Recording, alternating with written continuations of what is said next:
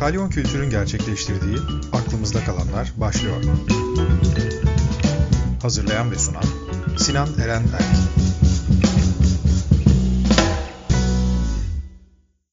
Herkese merhaba. Aklımızda Kalanlar'ın yeni bölümüne hoş geldiniz. Bugün yanımda konuğumuz sanatçı Emin Mete Erdoğan.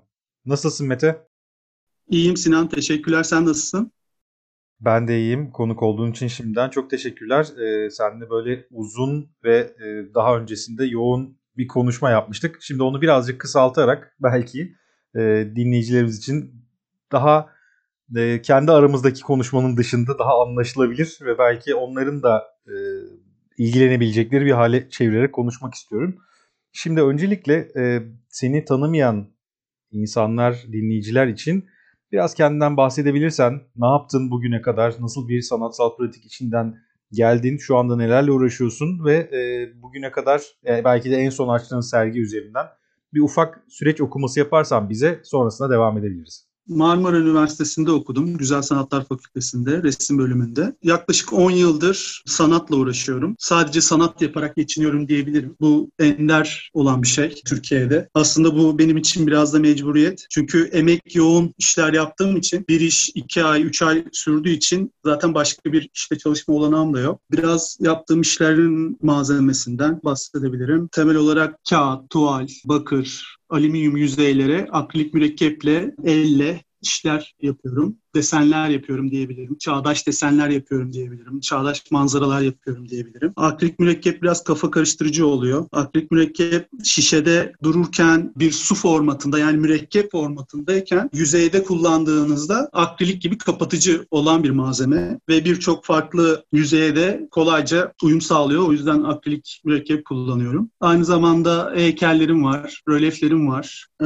ben garip bir ailede büyüdüm. Böyle bir abim karikatüristi bir abim de müzik aletleri yapıyordu. E, müzik aletleri yapan abim mesela dinlediği plakları işte kasetleri, ay plak dedim yaşım ortaya çıktı. kasetlerin falan albüm kapaklarını pantolonlarına, tişörtlerine falan çizerdi. Annem zaten amatör denebilecek bir ressamdı. İşte babam da elinden her şey gelen ya işte beton dökülecek mesela beton döküyor falan filan. Hatta babam balıkçıydı bir teknesi vardı. Teknede bir sorun olmuştu. İşte tekneyi çizmişti falan. Hani daha önce hiçbir şey çizerken görmemiştim ama tekniği çok güzel şekilde çizmişti. Ya kısacası böyle herkesin yetenekli olduğu bir ailede büyüdüm. Ben sanıyordum ki herkes resim çizebiliyor. Doğuştan gelen bir şey yani insanda bu. Ortaokul gibi resim dersindeyiz. İşte hoca bir şey sordu. Ya bir şey yaptırıyordu. Zor bir şeydi. Millet de bana çizdiriyor işte ortaokulda. Ben böyle kalkıp sınıfta kızmıştım çocuklara böyle. İşte kaç yaşına geldiniz hala çizemiyorsunuz. Ya ben sanıyorum ki yani büyüdükçe insan çizebiliyor sanıyordum yani o dönemde. Öyle bir ailede büyüdüm. Çok enteresan bir aileden geldiğini anlattın. Sanatsal pratiğinden bahsettin, detaylardan bahsettin. Tabii zamanla insanın çizim yeteneğinin gelişeceğini düşünmen de o dönem bir çocuk olarak belki çoğu insanın düşünmeyeceği tarzda bir fikir. Ama tabii ki bunlar da senin sanatçı olma yolundaki adımların olarak net bir gösterge veriyor belki bize. İşlerine bakacak olursak zaten biraz o tarafa işi çevirmek istiyorum açıkçası. Çünkü süreci bize iyi anlattın ama biraz da işlerindeki detaylara girmek istiyorum. Yaptığın işler biraz önce söylediğin gibi çok emek yoğun işler ve de yine söylediğin gibi bir başka işte çalışmana bile olanak vermeyecek kadar senin oturup kendini vakfederek yapman gereken hiç de aslında zanaatkar tarafı da hiç küçümsenmeyecek derecede önemli işler. Bugün geldiğimiz çağdaş sanat piyasasında ya da çağdaş sanat ortamında bu tarz emek yoğun işleri bulmak oldukça zor. Tabii ki senin yaptığın tarzda işler yapan insanlar teknik olarak var ama çok azınlık ve bence bu da bir kıymet, bir değer yaratıyor. Senin işlerinde ise bu kıymetin haricinde yani ve üstünde diyelim belli figürlerle, belli tasvirlerle çalışma pratiğin var. Yani bazı fikirleri alıyorsun ve ufak ufak onları işleyerek geliştiriyorsun ve zamanla bunları dönüştürüyorsun. Ama gördüğümüz şeyler daha önce gördüğümüz şeylerden daha farklı şekilde yani izini sürmek çok da kolay olmayan bir dönüştürme yöntemiyle bunu yapıyorsun. Örneğin benim senin en son serilerinden bir tanesi olan Bitkiler, Hayvanlar ve Binalar serisi üzerinden temellendirdiğim fikirden yola çıkarak gidiyorum. Bitkilerin, binaların ve hayvanların çok detaylı bir sürü çizimle ortaya çıkarttığı büyük perspektifler, büyük alanlar var. Bu seriden biraz bahsedebilir misin bize?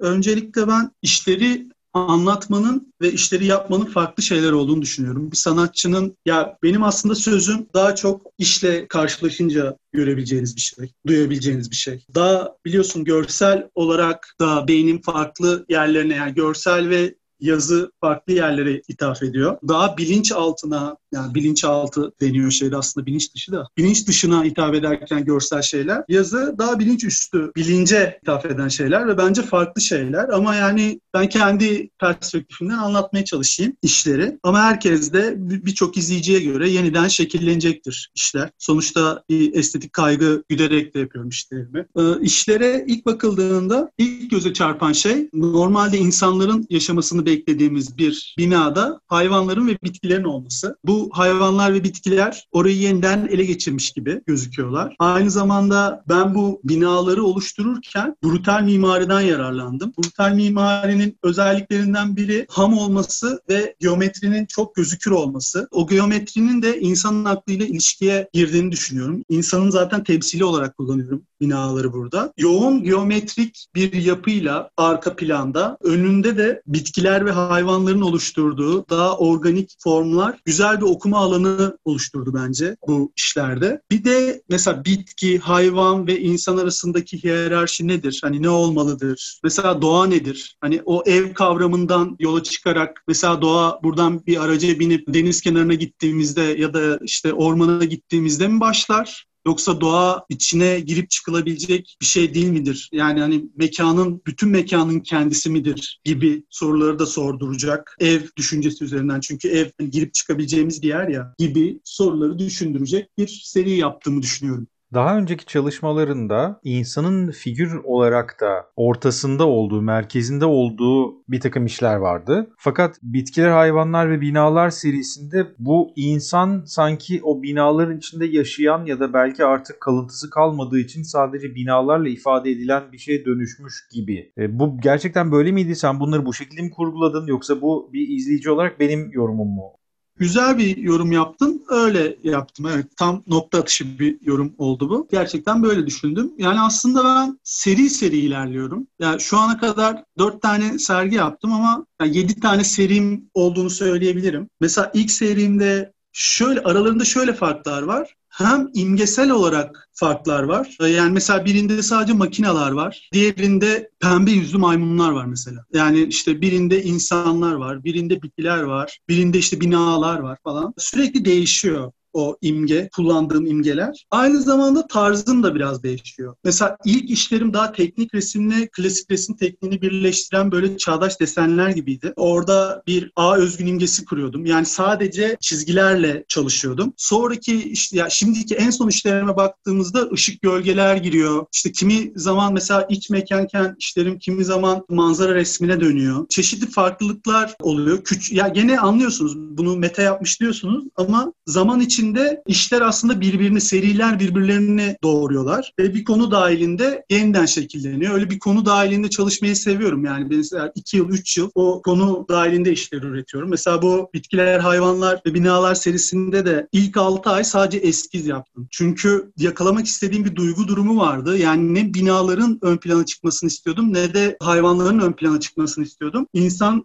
yani izleyici baktığında kendi kafasındaki şeyi okuyabilsin istiyordum. Yani didaktik işler yapmak istemiyordum ve açıkçası bu beni çok uğraştırdı. Çünkü binaların içine hayvanları koyduğunuzda şey sanki orada hapislermiş gibi duruyordu. En zorlandığım şey buydu. Yani o duygu durumunu yakalamak da aslında o şeyleri ve bir yerden sonra bu oluştu. O brutal mimari işte biraz kuşlar ekledim. işte camları kaldırdım mesela binadan. Hani orada doğada nasıllarsa yani mesela bir ormanda nasılsa hayvanlar o binayı da o ormana, o orman hissine çevirdim. Çevirebildim bir şekilde ve bu hissi yakaladığımda da devam ettim.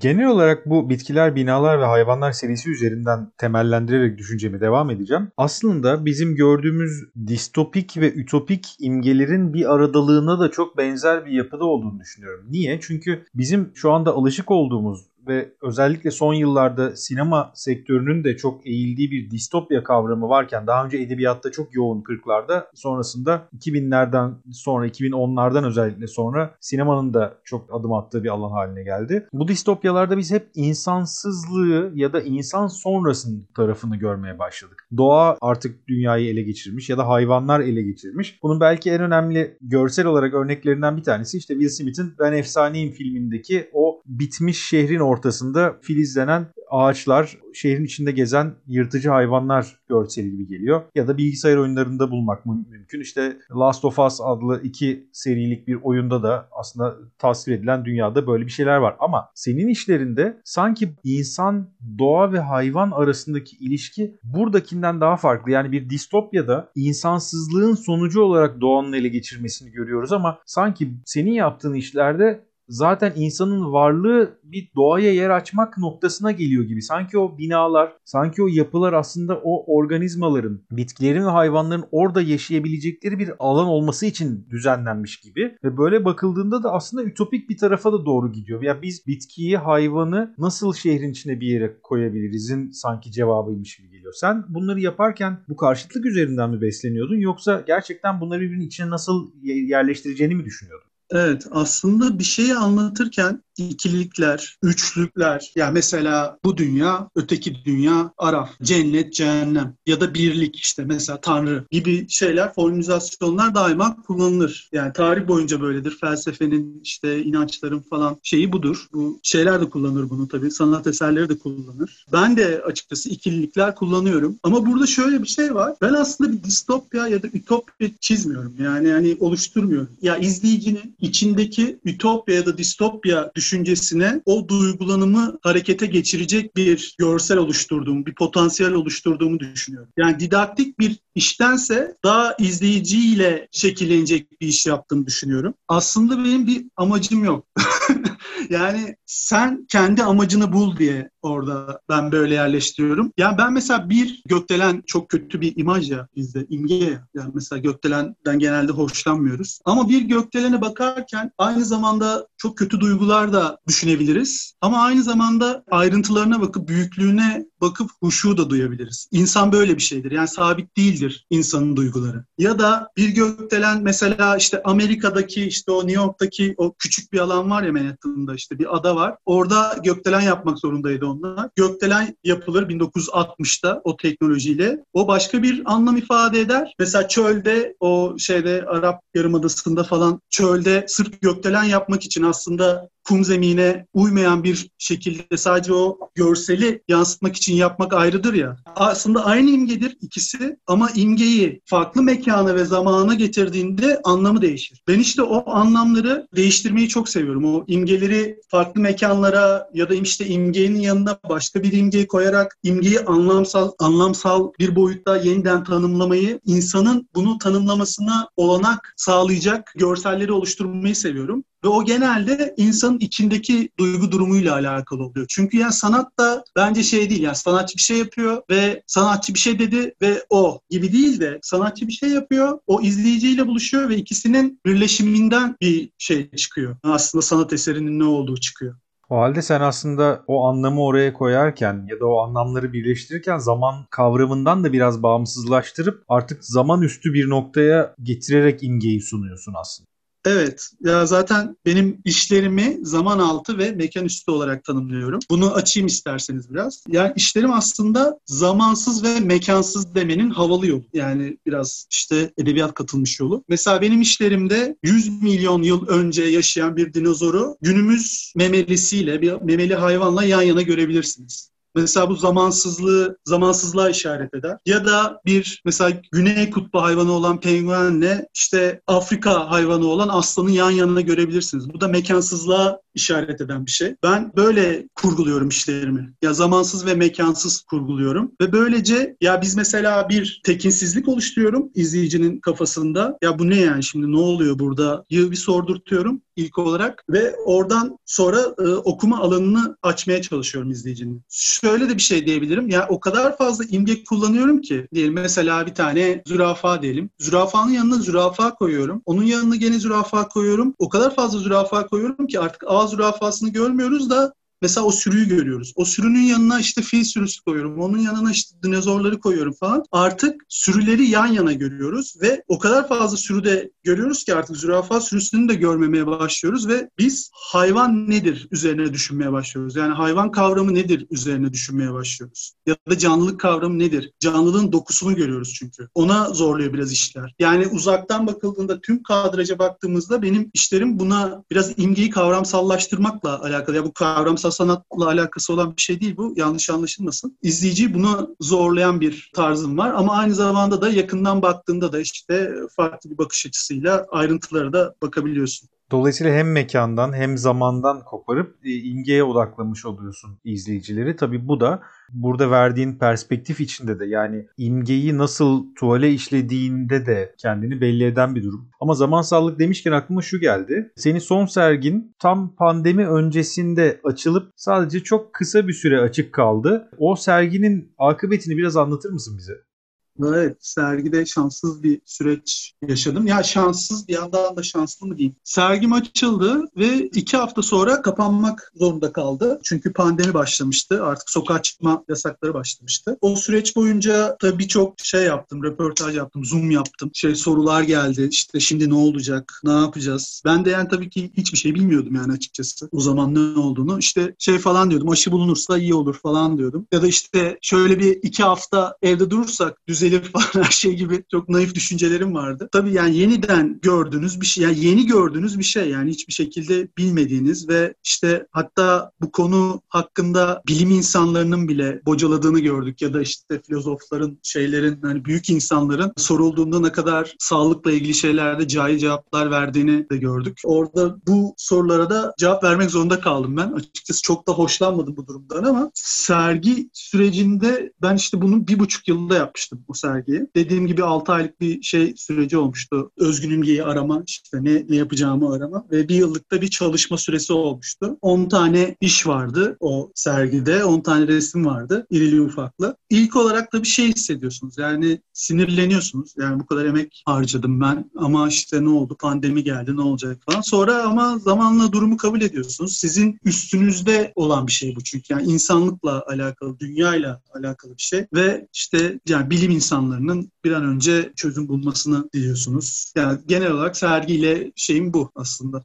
Yani biz zaman altı mekan üstü diyorduk. Şu anda mekan üstünde ve zaman altında dışında bir de sergi ve sanat üstü bir durumda ortaya çıktı ve doğal olarak hepimiz de etkisi altına aldı. Fakat sen pandemi döneminde aynı zamanda bu sergi online olarak da ziyarete açtın. Fakat bu online ziyareti açma deneyiminden nasıl bir sonuç aldın? Bu senin istediğin şeyi verdi mi ya da vermediyse ne kadar yaklaştı veya bu deneyimden yola çıkarak bizim şu anda tartıştığımız online online sergi ya da dijital sanat üzerinden temellenebilecek bir sanat piyasasını düşlemek ya da kurgulamak ne kadar doğru ne kadar sağlıklı sence?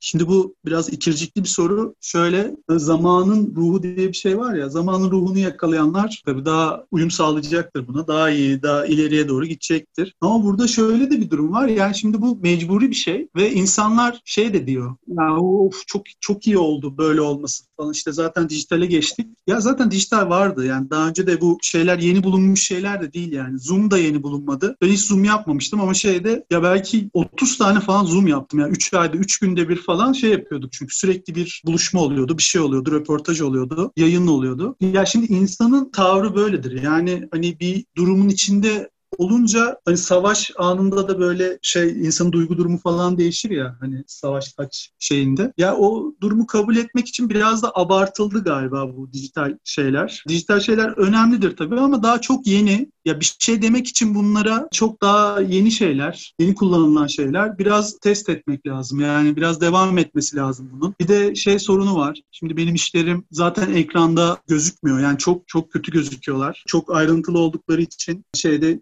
gri bir şey yuvarlak çizim yani yuvarlaksa tuval işte gri bir yuvarlak çizmişim gibi bir şey gözüküyor. Yani biraz karınca doğası denir ya. Öyle bir şey. Yani uzaktan bir sinek sürüsü gibi falan gözüküyor işlerim ekranda. Açıkçası bundan pek mutlu değilim ben. Yani daha canlı gözükmesini istediğim işler. Ya bunu zaman gösterecek diyebilirim. Bilmiyorum tam olarak duygularımı tam olarak açıklayamıyorum. Ama tabii doğal olarak söylediğin gibi sen aslında bu işleri izleyicinin karşı karşıya gelip deneyimlemesi için kurguluyorsun ve sonrasında bu senin kontrolün dışında da belki zamanın getirdiği bir şeyle başka bir mecraya taşınmak durumunda kalıyor ve bu defada oraya bir uyum sorunuyla karşı karşıya kalıyorsun ve senin de aslında sanatsal diline bir müdahale olmuş oluyor ister istemez bu dijital duruma. Evet oluyor ve olur da bu. Yani olacaktır da. Bence yani mesela Instagram'ın olması da sanatsal diline ya ben kendi özelimde söylemiyorum ama insanlar için oluyordur bu. Yani bunu kabul etmez sanatçı ya da başka biri de. Ya bu kesinlikle oluyor bunlar. Olacaktır, değiştirecektir. Ben sadece şunu söylüyorum yani çok daha erken hemen bunlara karar vermek için. Ya mesela bir ya benim de oldu açıkçası hani o şey online yerlerden hani satışlar oluyor, koleksiyoner görüyor. Bir şeyler oluyor aslında. Ama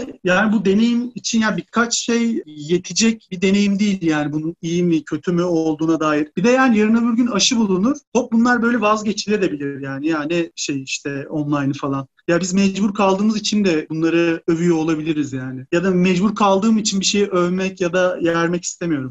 Peki bunu sanat piyasasında sence bir etkisi olur mu? Yani dijital mecralar üzerinden yapılan bir şeyin sanat piyasasındaki satış alışkanlıklarını ya da tüketim diyorum mecburen buna sanat piyasası dediğimiz için sanat tüketimi alışkanlıklarını değiştirme şansı var mı sence?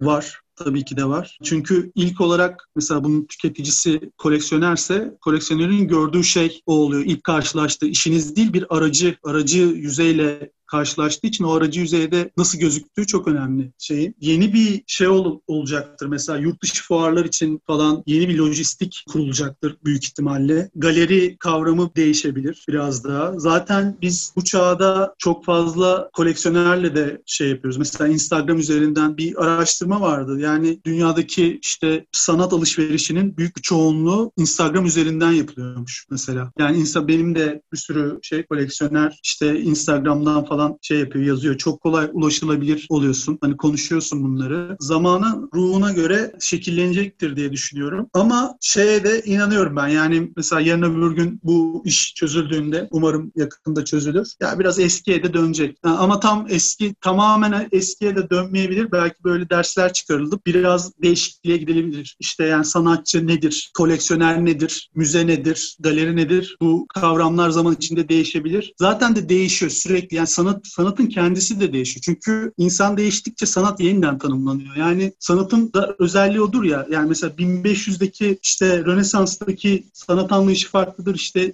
2000-3000 yıl önceki farklıdır. Günümüzdeki farklıdır. Ya yani 50'lerdeki farklıdır. Mekana ve zamana göre değişir sanat ve o arayışın kendisine sanat deniyor ya. Yani mesela bir tane işte ben sana şimdi diyeyim Sinan biz şeyde buluşalım. Yarın Boğa'da buluşalım diyeyim Kadıköy'de. Sen mesela gelirsin ama ben Boğa'nın orada şey şeyde bekliyorum mesela diyelim. Be beşinci katta bir apartmanda bekliyorum. Buluşamayız biz. Yani ya da işte beşinci kattaki apartmanda Boğan'ın orada buluşalım Sinan diyorum sana ama zaman vermiyorum mesela sana. Gene buluşamayız biz. Ya sanat biraz öyle. Yani 3-4 tane değişkeni varsa üçünü biliyorsun ama dördüncüyü tam bilecekken böyle elinden kaçıyor. O kaçma süreci ve o tanımlama sürecinin kendisine de bence sanat deniyor. İşte bu aynı şekilde zaten insan için de geçerli. Çağlar boyunca insan tanımı da değişiyor. Yani çok eskideki insan ayrı, günümüzdeki insan tanımı ayrı. Buna göre şekillenecektir zaman içinde ve zaman içinde göreceğiz. Gelecekte göreceğiz ne olacağını.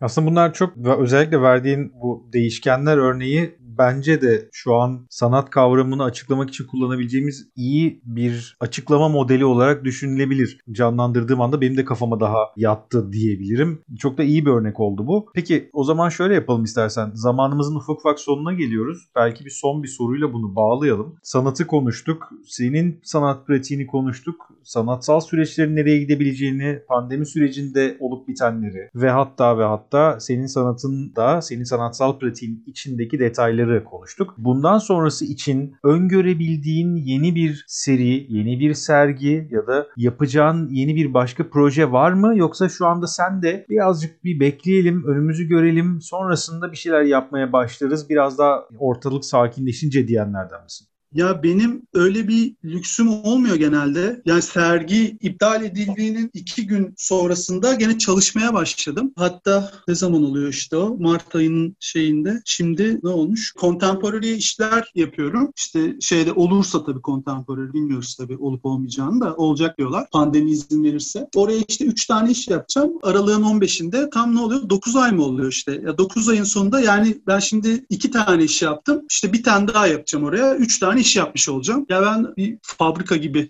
biraz yanlış tanımlar oluyor ama bunda sürekli çalışmak zorunda kalıyorum. O yüzden aslında ben durmadım pandemi boyunca da. Zaten yaşamım da çok değişmedi benim. Ben zaten evde duran, atölyede duran biriyim. Aslında çok da etkilenmedim şey boyunca. En azından dramatik şekilde hayatım değişmedi yani. Yeni bir sergi hazırlığım yok. Bu şey değişip dönüşüyor. İşte ben yani birden geçmiyorum. 2-3 yıllık süreçlerle bu oluşuyor. Mesela bir iş yapıyorum, bir işte bir şeyler ekliyorum. Şimdi mesela gene işte insanları kullanmaya başladım. Sınav diye bir iş yapıyorum. Orada aynı zamanda binalar, bitkiler, hayvanlar ve binalar da devam ediyor. İş işler de gösteriyor aslında. Yaptıkça, onun üzerine düşündükçe de yeni seri oluşacaktır. Ama daha şimdilik şey bu serinin içinde kalacağım diye düşünüyorum ve şeyler de aslında birkaç tane yani üç tane falan fuar vardı. Onlar iptal oldu. 2 üç tane karma sergi vardı. Onlar iptal oldu. Onlar işte duruma göre bakacağım yani artık ne olacağını. Ya benim elimde olan bir şey değil ve bu benim elimde olmadığını, benim üstümde bir şey olduğunu ben kabullendim artık bu süreci. Zaman gösterecek ne yapacağımı. Çok kaderci,